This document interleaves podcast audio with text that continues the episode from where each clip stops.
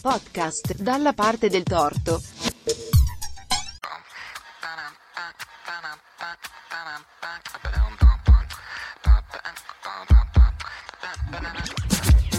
Il ragno penna, i fili intrecciati della storia, di Adriana Paolini.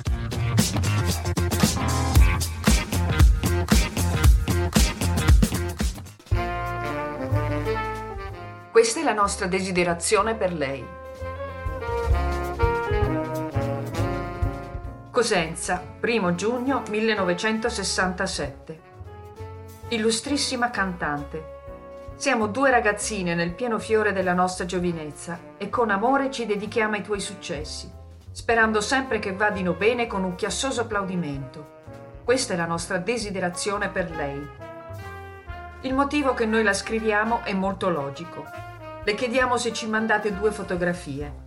La ringraziamo sentitamente, con la viva speranza di ricevere al più presto le sue foto. Di nuovo grazie.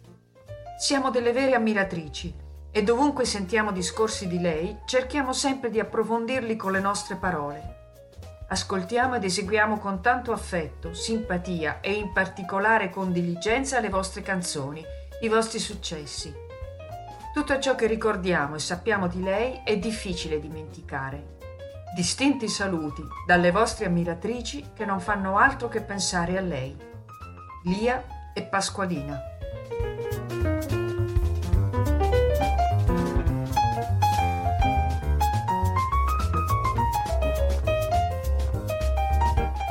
Un saluto a chi vorrà ascoltarmi e a chi vorrà ascoltare le storie che racconterò. La destinataria di questa sorprendente lettera è niente po' di meno che Gigliola Cinquetti, la cantante, attrice e conduttrice televisiva italiana più conosciuta al mondo, che ha venduto più di 15 milioni di dischi, incidendo in 8 lingue diverse. Il suo exploit fu nel 1964, quando vinse sia Sanremo che lo Eurovision Song Contest con la canzone Non ho l'età. Vendette più di 4 milioni di copie in tutta Europa. A Cinquetti, durante la sua carriera, ha ricevuto e conservato 140.000 lettere da ammiratrici e ammiratori. Poi nel 2002 ha deciso di depositare tutto questo incredibile materiale presso l'Archivio della Scrittura Popolare della Fondazione del Museo Storico del Trentino. Lettere, cartoline, biglietti vanno dal 1964, quindi l'anno del suo clamoroso successo, fino ai primi anni '80. Il fondo poi è stato parzialmente catalogato, è stato oggetto di tesi, di alcuni studi di carattere sociologico, ma non solo. Anche linguisti e persino paleografi si sono cimentati nell'analisi di queste lettere, che offrono un'incredibile testimonianza dell'Italia di quegli anni. Descrivono anche i migranti italiani dall'est. Tra questi studi vi segnalo senz'altro il volume Scrivere agli idoli, cura di Anna Iuso e Quinto Antonelli, dal quale peraltro ho tratto questa lettera. Dunque, perché ho scelto questa fonte? Perché è una lettera, cioè è una tipologia di fonte diversa da quelle di cui finora vi ho parlato. Vi ricordo che nella prima puntata scelsi una fonte orale per raccontare del potere della scrittura, mentre nella seconda vi lessi un passaggio di una fonte letteraria, un'opera di Filippo da Strada contro la stampa. Sapete già che tra gli obiettivi del Ragno Penna c'è quello di presentarvi, raccontarvi di tipologie diverse di documenti, di testimonianze, di fonti storiche che possano aiutarci a comprendere meglio un fatto, un evento, un personaggio, insomma una storia. In questo modo forse potremo trovare la chiave per poter meglio comprendere ciò che accade oggi, che ci accade oggi. Ma torniamo a noi. Dunque vi dicevo di questa lettera. La Cinquetti ha ricevuto lettere sia scritte a mano sia dattiloscritte, cioè scritte a macchina. Ecco, questa che vi ho letto è una lettera dattiloscritta. Non è scrittura a mano, però non è stampata e quindi dagli studiosi è considerata un manoscritto a tutti gli effetti. Come tale viene discussa dalla forma delle lettere, delle parole, degli errori che ci sono, ma ci torneremo. La lettera, la corrispondenza per scambiare informazioni e comunicare fatti e stato d'animo non è certa un'invenzione recente. Anzi, tra le più antiche e conosciute ci sono 18 lettere scritte su foglio di papiro che risalgono al II secolo d.C. Sono lettere che hanno come destinatario Claudio Tiberiano, un soldato dell'esercito romano di stanza a Caranis, che è una città dell'Egitto greco-romano. Sono mittenti diversi, principalmente parenti e amici, in particolare il numero maggiore di lettere è inviato dal figlio di Tiberiano, Claudio Terenziano, anche lui un soldato. La corrispondenza di Tiberiano costituisce un unicum nel panorama dei testi in volgare, perché infatti è uno dei pochi testi in latino volgare, cioè la variante popolare bassa del latino classico, che veniva utilizzata nell'oralità e nelle comunicazioni informali. Ovviamente, insomma, è il figlio che scrive al padre o comunque conoscenti, persone che hanno una certa confidenza con il destinatario. Il registro che viene utilizzato è molto informale, non ci sono grandi preoccupazioni stilistiche o elementi standardizzati o formule. Di questo linguaggio restano pochissime testimonianze, quindi gli studiosi lavorano da tempo su queste lettere per cercare di trarne quanto più elementi di conoscenza possibili. Già da questi primi cenni sul linguaggio informale o formale, sulle formule, sulle preoccupazioni stilistiche, potete rendervi conto della grande ricchezza di sollecitazioni che potrà arrivarci da questo materiale. Anche perché non è poi così semplice, così banale scrivere delle lettere, anche se sono quelle rivolte a dei familiari o a dei conoscenti, che quindi tutto sommato lasciano anche una certa libertà di espressione. Le circostanze e molto spesso anche la burocrazia, soprattutto la burocrazia, rendono necessario l'uso di un formulario a seconda della destinazione dell'argomento della lettera. Per cui fin dal Medioevo circolano dei veri e propri repertori, organizzati per tipologia, per esempio, le lettere all'autorità laica, quella ecclesiastica, le lettere al padre, le lettere al maestro, oppure organizzati in base a ciò che si voleva ottenere, quindi richieste particolari, petizioni, oppure per inviare auguri e felicitazioni. Ancora più raffinati sono i manuali per il buon segretario, che cominciano a circolare nel Cinquecento, ma arrivano fino quasi ai giorni nostri. Il più famoso di tutti è senz'altro il segretario galante, che suggeriva buone pratiche per le lettere d'amore e che fu molto diffuso tra la fine dell'Ottocento e tutto il Novecento. In ogni caso non pensiate che sia qualcosa passato di moda. Se cercate in rete ci sono moltissimi suggerimenti per poter stendere una lettera formale senza fare errori. Neanche a dirlo, la corrispondenza è stata utilizzata anche per delazioni e denunce, cioè le cosiddette lettere anonime. Ve ne leggo una del 1613, indirizzata al governatore di Roma, in cui si denuncia una donna per nome, cioè per nome, si domanda Maddalena, qual donna fa fatucerie, e tu un vinino, cioè il veleno. Qui vinino ponedolo sopra una litera e darla in mano a ciascaduna persona, in 40 ore morirà. Quindi un veleno che è messa sopra una lettera, dopo averla presa in mano, questa persona che ha preso la lettera morirà in 40 ore. Non contenta, la lettera denuncia altri 4 compari di Maddalena, uno dei quali va da lei quasi ogni sera. Li va di detta donna squaso oggi sera. E su questa strana lingua, che forse ricorda un poco l'italiano, torneremo più tardi. Insomma, quello che voglio dire è che le lettere, la loro stessa impostazione, al di là della necessaria ripetitività delle formule, ci forniscono degli spazi di osservazione sulle regole del vivere comune, o sulle non regole, e delle relazioni tra pari o verso le autorità. Ciò che si poteva dire, come, chi poteva scrivere da solo e chi doveva farsi aiutare necessariamente. quale linguaggio venisse utilizzato per esprimere ciò che stava a cuore al mittente e quale forma prendevano queste missive per poter essere corrette, chiare e soprattutto efficaci. Le ragazze che scrivono la Cinquetti, torniamo alla nostra lettura, impostano la lettera correttamente, la data è in alto a sinistra, l'intestazione è a destra, la prima riga è con un rientro. Eppure ci sono tantissimi errori, non padroneggiano né la lingua né le regole dello scrivere bene, anche se lo sforzo di scrivere bene c'è e come spesso, questo lo chiamiamo ipercorrettismo, si cade in un errore ancora maggiore, per esempio quando dicono vadino bene con un chiassoso applaudimento.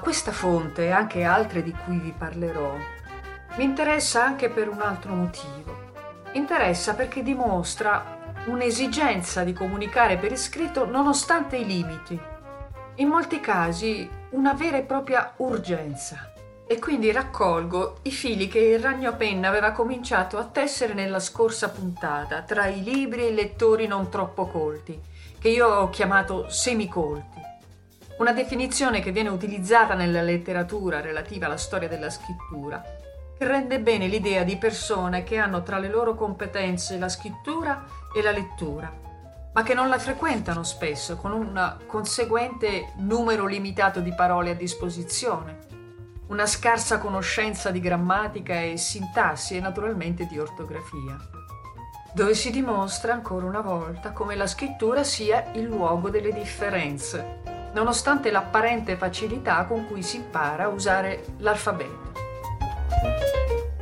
Chi non è abituato, chi non è abituato a scrivere, percepisce più di chi è avvezzo alla pratica scrittoria i significati e le responsabilità, il potere e le potenzialità di cui abbiamo già tanto parlato. E con il paradosso di cui già vi accennavo, di una società che per burocrazia era sempre più basata sulla comunicazione e con persone che per varie ragioni non erano in grado di usarla e quindi di interagire con la comunità e con le istituzioni. Ma su questo torneremo.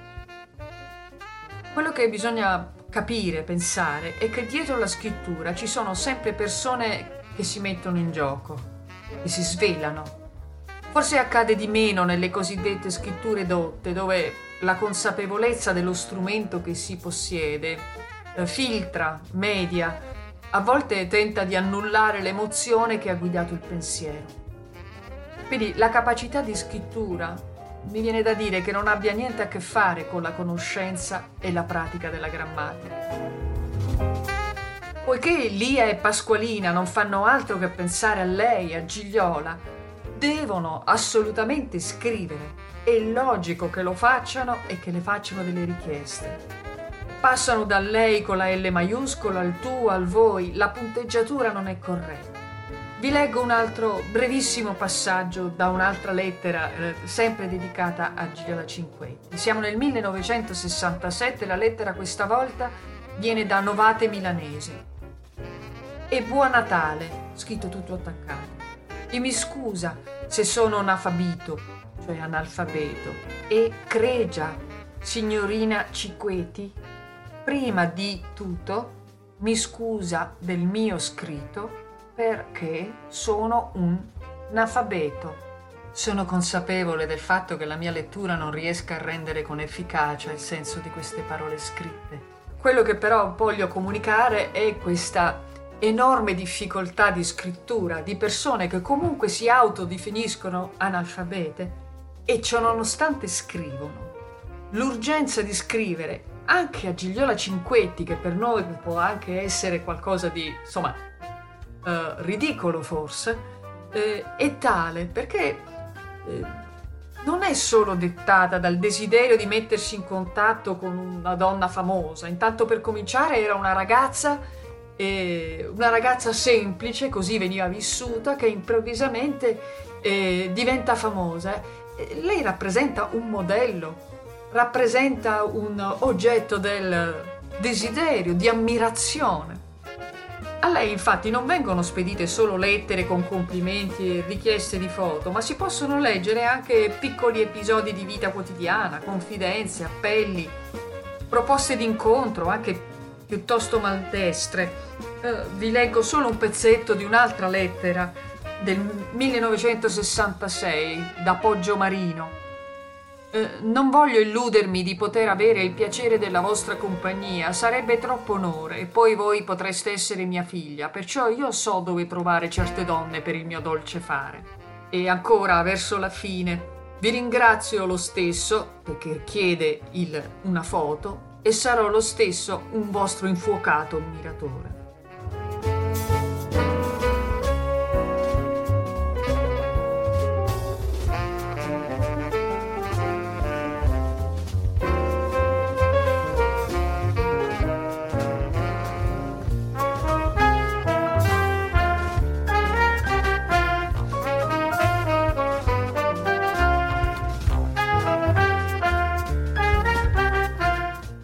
Che mi ha sempre colpito in epoche lontane più di adesso è stata una consapevolezza, la consapevolezza che saper leggere e scrivere con tutti i limiti che adesso, su cui abbiamo già discusso e su cui torneremo, offrisse comunque l'opportunità di partecipare alla vita della comunità, che offrisse anche un'opportunità di miglioramento. Allora mi viene in mente, per farvi un esempio, l'appello che i rappresentanti del Rione Campitelli fecero al Papa Paolo V nel 1610 per avere un maestro nel Rione, per non dover mandare i bambini lontano nelle scuole degli scolopi che avevano l'educazione dei fanciulli tra le loro missioni, e per poter appunto offrire un'opportunità ai loro bambini, anche ai più poveri, per poter imparare a leggere e scrivere. Ma mi viene in mente anche il desiderio di corrispondere con la propria moglie di Tommaso Bussi, emigrante di Asti degli anni 30 del Novecento. Questo ve lo leggo, è una frase soltanto. «Oh, mia cara, ti farei altra vita che scrivere, ma tu sai che io non sapevo neanche fare una lettera e che mi dicevi sempre «Oh, mio caro, quando sarai lontano da me tu non mi scrivi, ma vedi?»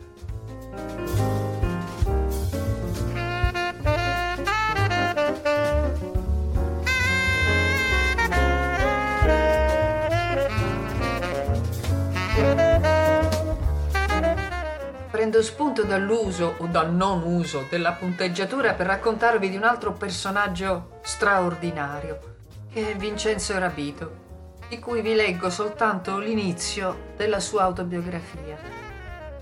Questa è la bella vita che ho fatto, il sottoscritto Rabito Vincenzo, nato a Chiaromonte, allora provincia di Siracusa.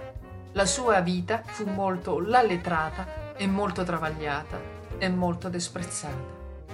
Vincenzo Rabito nacque nel 1899 in una poverissima famiglia e visse gran parte della sua vita in condizioni praticamente disperate. Niente scuola, lavoro in campagna fin dalla prima infanzia per aiutare la madre vedova e altri 6 tra fratelli e sorelle, la prima guerra, le miniere di carbone, l'emigrazione in Africa, la seconda guerra. Insomma, alla fine però, anche dopo un tardivo e non troppo soddisfacente matrimonio, riesce a trovare un posto fisso come cantoniere in una strada vicino al suo paese. Questo gli permetterà di mandare i suoi 3 figli all'università. Una volta in pensione, negli anni che vanno dal 1967 al 70, scrisse sulla macchina da scrivere che gli lasciò suo figlio Giovanni tutta la sua vita, quella sua molto disprezzata e male trattata vita, in più di 1000 pagine di prosa incredibile ma praticamente indecifrabile. Pensate a pagine fittissime dove ogni parola è seguita da un punto e virgola, dove le frasi sono piene di agglutinazioni, cioè di parole che sono state unite insieme, di invenzioni grammaticali di ogni genere. Quando Giovanni, il figlio, si rese conto di quello che il padre aveva scritto, lo prese e cercò di farlo pubblicare. Abbastanza seccato da questo, Vincenzo riprese e riscrisse in 1400 pagine, tra l'altro, di nuovo la sua vita, e questa fu la sua attività fino alla sua morte nel 1981. In realtà questa storia poi venne pubblicata effettivamente. Prima venne premiato dall'Archivio Diaristico Nazionale di Pieve Santo Stefano, in provincia di Arezzo, quindi fu pubblicata in parte nella collana I Coralli da Einaudi con il titolo Terra Matta. Nel 2012 la regista Costanza Quatriglio e la produttrice Chiara Ottaviano presentarono al Festival Cinematografico di Venezia Terra Matta, il Novecento italiano di Vincenzo Rabito, analfabeta siciliano, vincendo parecchi premi nazionali e internazionali. Quindi c'è chi scrive in dialetto, chi in un dialetto italianizzato, chi in italiano ma è incapace di usare la punteggiatura. Tutto questo dipende dall'educazione grafica, cioè dove si è imparato a scrivere. E naturalmente anche ai modelli grafici cui si è fatto di riferimento e soprattutto all'obbedienza a tali modelli. Insomma, si conoscono i segni grafici. Si sa che esistono modelli, regole di ortografia e sintassi, ma questi vengono usati non necessariamente con cognizione di causa, così come abbiamo letto in questi documenti che vi ho proposto. Il rapporto con le regole dello scrivere ha a che fare con la scuola, con il metodo di apprendimento che avveniva per imitazione. Cioè il maestro scriveva delle lettere, delle parole e gli allievi le ripetevano fino a quando si fossero impratichiti della forma, della combinazione, del suono che ne derivava. Sappiamo che dall'Alto Medioevo in poi c'è sempre stato un altissimo tasso di analfabetismo, ma in realtà questo è sicuramente vero, bisogna un po' sfumare questo assioma, perché comunque esistevano delle scuole, certo erano soprattutto in città, però esistevano, quindi la possibilità di mandare, come abbiamo visto prima, anche i bambini del Rione Campitelli nelle scuole per poter imparare i primi rudimenti della lettura e della scrittura c'era. C'erano delle scuole di abaco, dove i figli dei mercanti, dei commercianti andavano a imparare a fare di conto. L'organizzazione della scuola poi prevedeva che fosse insegnata la lettura nei primi 2 anni. Quindi bisognava imparare l'alfabeto, quindi si mettevano insieme le lettere per ottenere le sillabe e successivamente poi le parole, poi piccole frasi e via così. 2 anni. Poi per poter andare avanti si poteva cominciare a imparare a scrivere e secondo i maestri ci volevano almeno 5 anni. Infine erano previste le lezioni dedicate a imparare a fare di conto. In realtà erano molti quelli che contavano anche senza saper leggere e scrivere, perché era senz'altro più facile nella vita quotidiana avere l'occasione di fare un calcolo piuttosto che una lettura. Quindi questo metodo rendeva più probabile quello che oggi definiamo l'analfabetismo di ritorno, perché ovviamente alcuni bambini o comunque gli allievi adulti potevano dover interrompere la frequentazione della scuola e tornare agli impegni familiari prima che si concludesse il percorso scolastico, e quindi forse avevano avuto il tempo di imparare solo una parte del programma e poi comunque potevano dimenticare nel momento in cui non avessero più avuto la possibilità di praticarlo. In ogni caso il tasso di analfabetismo continuava a essere alto, perché pensiamo soltanto agli abitanti delle campagne o in montagna, contadini, fittavoli, braccianti, restavano decisamente fuori da qualsiasi forma di insegnamento dell'alfabeto, non solo a causa del lavoro ma anche per problemi pratici di distanza o di particolari condizioni che nemmeno permettevano di prendere in considerazione l'ipotesi di frequentare qualsiasi tipo di scuola. Un maestro di un paese del Trentino, qui siamo in montagna naturalmente, in una lettera diretta al sindaco del paese si rammaricava del fatto che i suoi piccoli allievi durante l'inverno non potessero venire alle sue lezioni per via della troppa neve. In tutto questo poi dobbiamo tenere presente che la frequenza delle scuole variava a seconda del censo, ovviamente, ma anche in base al sesso.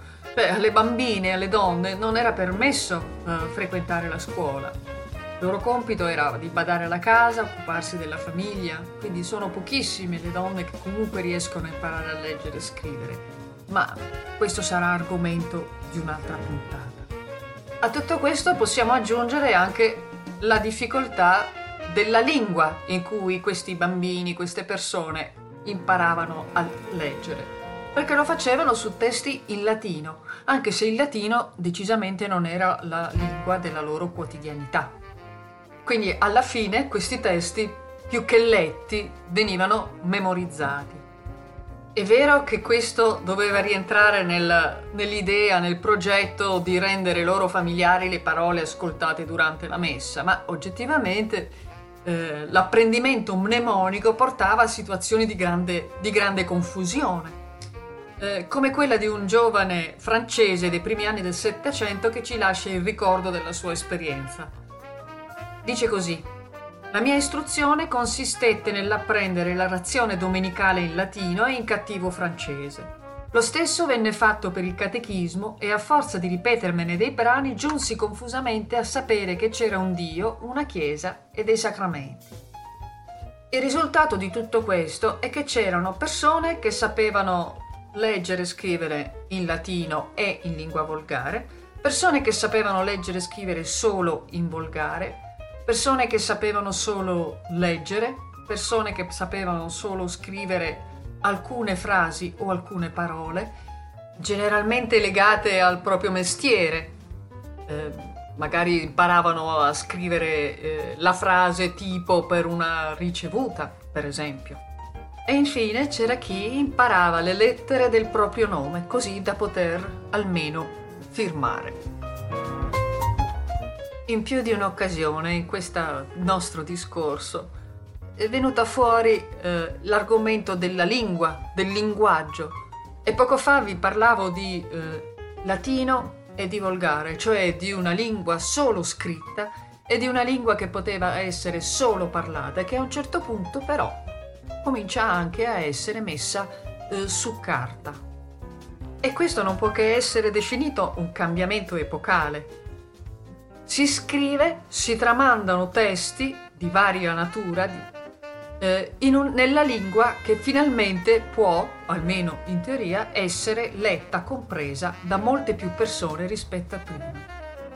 Però è interessante capire come funziona la scrittura di questa lingua parlata, perché non è cosa banale. Viene utilizzato un alfabeto che fino ad allora era stato usato per il latino, quindi per un'altra lingua. Viene usato senza far riferimento ad un modello, cioè prima di allora non ci sono esempi, testi di qualsiasi genere, di qualsiasi natura scritti in lingua volgare. Quindi non c'è un modello cui fare riferimento. Allora che cosa succede? Succede che le persone scrivono ascoltandosi parlare. Dicono la parola che vogliono scrivere, ascoltano il suono e siccome noi sappiamo che l'alfabeto è un sistema di scrittura fonetico, attribuiscono il segno al suono. E questa cosa non è subito efficace questo metodo, anche perché ovviamente mentre parlo non si sentono per esempio gli apostrofi e quindi se dico dell'oro e dell'argento ovviamente non c'è nella pronuncia l'apostrofo. E così accade che nelle prime forme di scrittura del volgare dell'oro e dell'argento vengono scritti tutto attaccato.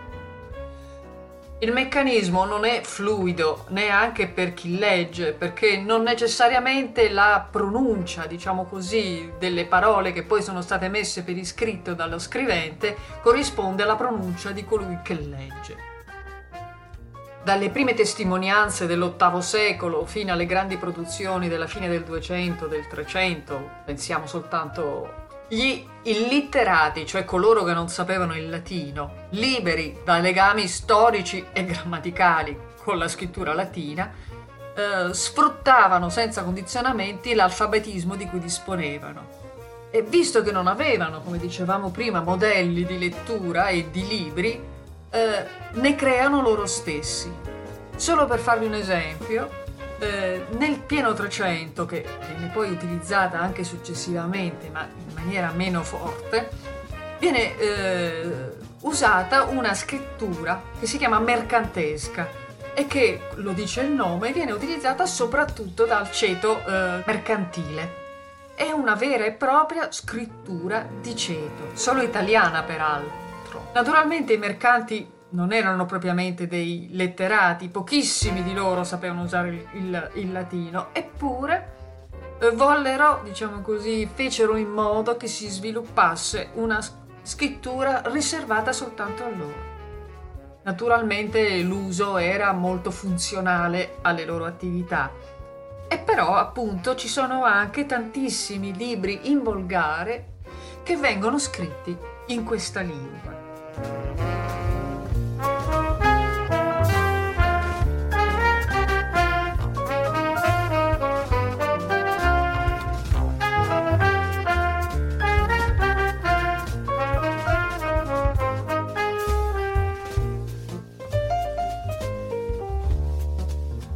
Fino al Cinquecento le differenze di cultura scritta esistono, l'abbiamo visto, però ci sono diverse opportunità che vengono sfruttate, abbiamo detto anche sollecitate da una certa consapevolezza.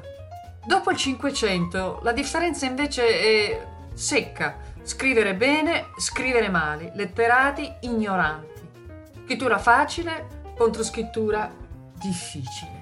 Abbiamo parlato di persone che conoscono soltanto le lettere utili per poter formare il proprio nome, per poter firmare.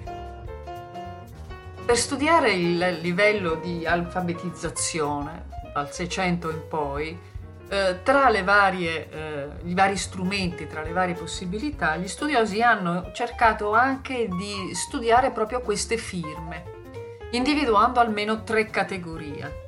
C'è una categoria in cui finiscono quelle firme sciolte, sicure, che ovviamente possiamo attribuire a persone molto pratiche della scrittura. C'è una seconda categoria in cui firma chi sa scrivere in modo lento, applicato, elementare, con magari con degli errori di ortografia, iniziali minuscoli, rovesciamento delle lettere, ma che comunque in qualche maniera riesce a tenere con una certa disinvoltura la penna in mano. E poi c'è la categoria in cui il controllo della mano e della penna quasi non esiste.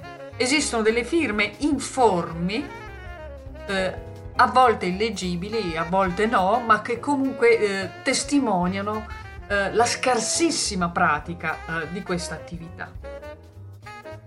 Un esempio letterario è quello di Renzo Tramaglino nei Promessi Sposi, perché anche lui sa solo firmare. Riesce a leggere qualcosa se è stampato, ma attenzione, lui riesce più che leggere, riconosce, ha memoria grafica. Nel capitolo 14 dei Promessi Sposi c'è l'episodio dell'osteria della luna piena.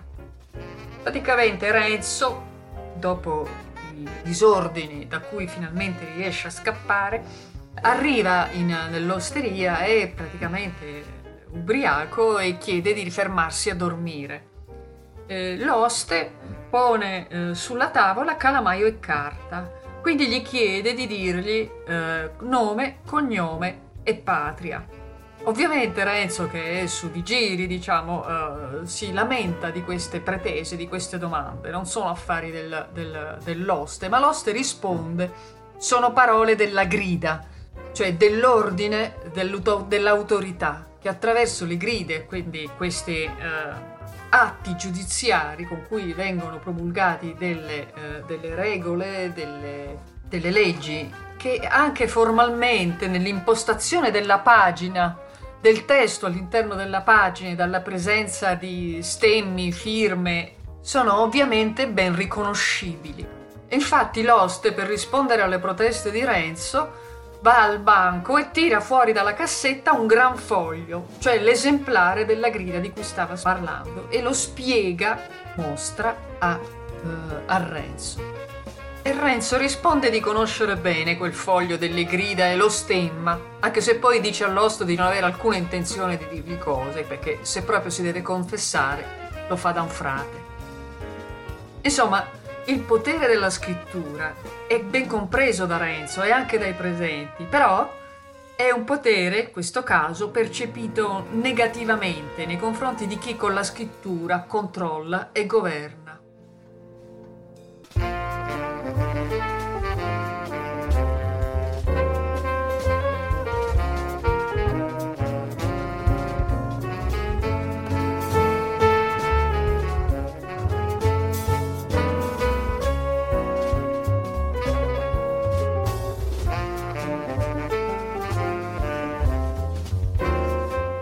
C'è la scrittura del potere, quindi.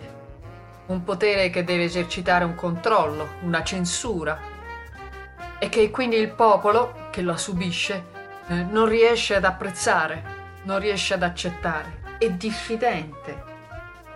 Fa da controcanto però quell'esigenza di cui già abbiamo raccontato alcune storie, di esprimere per iscritto il proprio pensiero, il proprio sentimento, la propria emozione, il proprio disagio.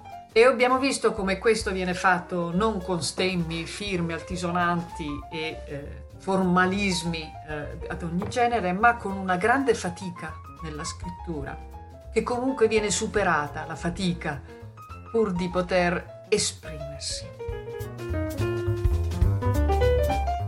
Io ho comperato questo libro soltanto per fare una memoria di un poco di quello che io passo nel tempo che sono prigioniero, vedendo che è un impossibile tenere in memoria che succede in questo tempo fino a che viene la pace. Finora ho fatto un po' di memoria su di un piccolo libretto. Adesso sono arrivata a comperarmi uno meglio, che se questo mi sono pensato di comperarlo vedendo con che facilità succede dei casi che non si crederia altro che quelli che la tocca. Se Dio un giorno manda la desiderata pace, si rammenta in questi casi. Sono frasi che si possono leggere nel diario scritto durante la prigionia in Siberia da Domenico Zeni, durante la Prima Guerra Mondiale. Un contadino trentino che viene arruolato e mandato in Galizia, la regione più orientale dell'impero austriaco che confina con la Russia. Oggi è divisa tra Ucraina e Polonia. L'avete sentito, il suo italiano è stentato. Si sente il dialetto, ma il bisogno di ricordare e di far ricordare è impellente. Non solo, lui stesso lo dice, devo scriverlo perché solo in questo caso si potrà credere, perché i soldati hanno spesso questa convinzione, e non solo loro, l'abbiamo già detto, ma i soldati davanti a tante atrocità, a tanti orrori, hanno la consapevolezza che nessuno potrà credere. Ma se lo scrivono, allora sì, che ci sarà l'atto di fiducia. La cosa incredibile di questi soldati della Prima Guerra in particolare è che quando partono sul loro modulo compilato per l'arruolamento scrivono di essere analfabeti, che però poi a un certo punto si trovano spinti a scrivere. L'angoscia che provano nella loro situazione, la paura, il dolore, li spinge a trovare la scrittura come unico conforto, come unico strumento di sfogo, oltre al desiderio appunto di far conoscere quello che stanno vivendo. Tornano indietro nella loro infanzia forse, quando forse hanno frequentato quelle scuolette di cui parlavamo prima, in cui hanno potuto apprendere un po' di lettura, un po' di scrittura. E infatti c'è quasi un fiume di scrittura, lettere, diari, cartoline, che unisce i soldati al fronte con la propria famiglia. È l'unico modo per potersene sentire vicini i propri cari. E in questi diari, in queste scritture, si mescolano ricordi, riflessioni, oppure sfoghi furiosi, ma anche cronache di trincea, canzoni. Si trovano dizionari italiano-tedesco, italiano-russi, si segnano i nomi e gli indirizzi dei commilitoni nella speranza di poterli ritrovare. Ci si aggrappa ai ricordi di una scuola lontana, insomma, per poter tirare fuori quello che si ha dentro e per poter raccontare ciò che altrimenti non verrebbe nemmeno creduto. Per concludere questa nostra puntata del Ragno Penta, voglio raccontarvi un'ultima storia. Sempre in Trentino, sempre durante la Prima Guerra Mondiale, i civili furono spostati dalla linea del fuoco e sfollati, diciamo pure deportati anche in campi di concentramento.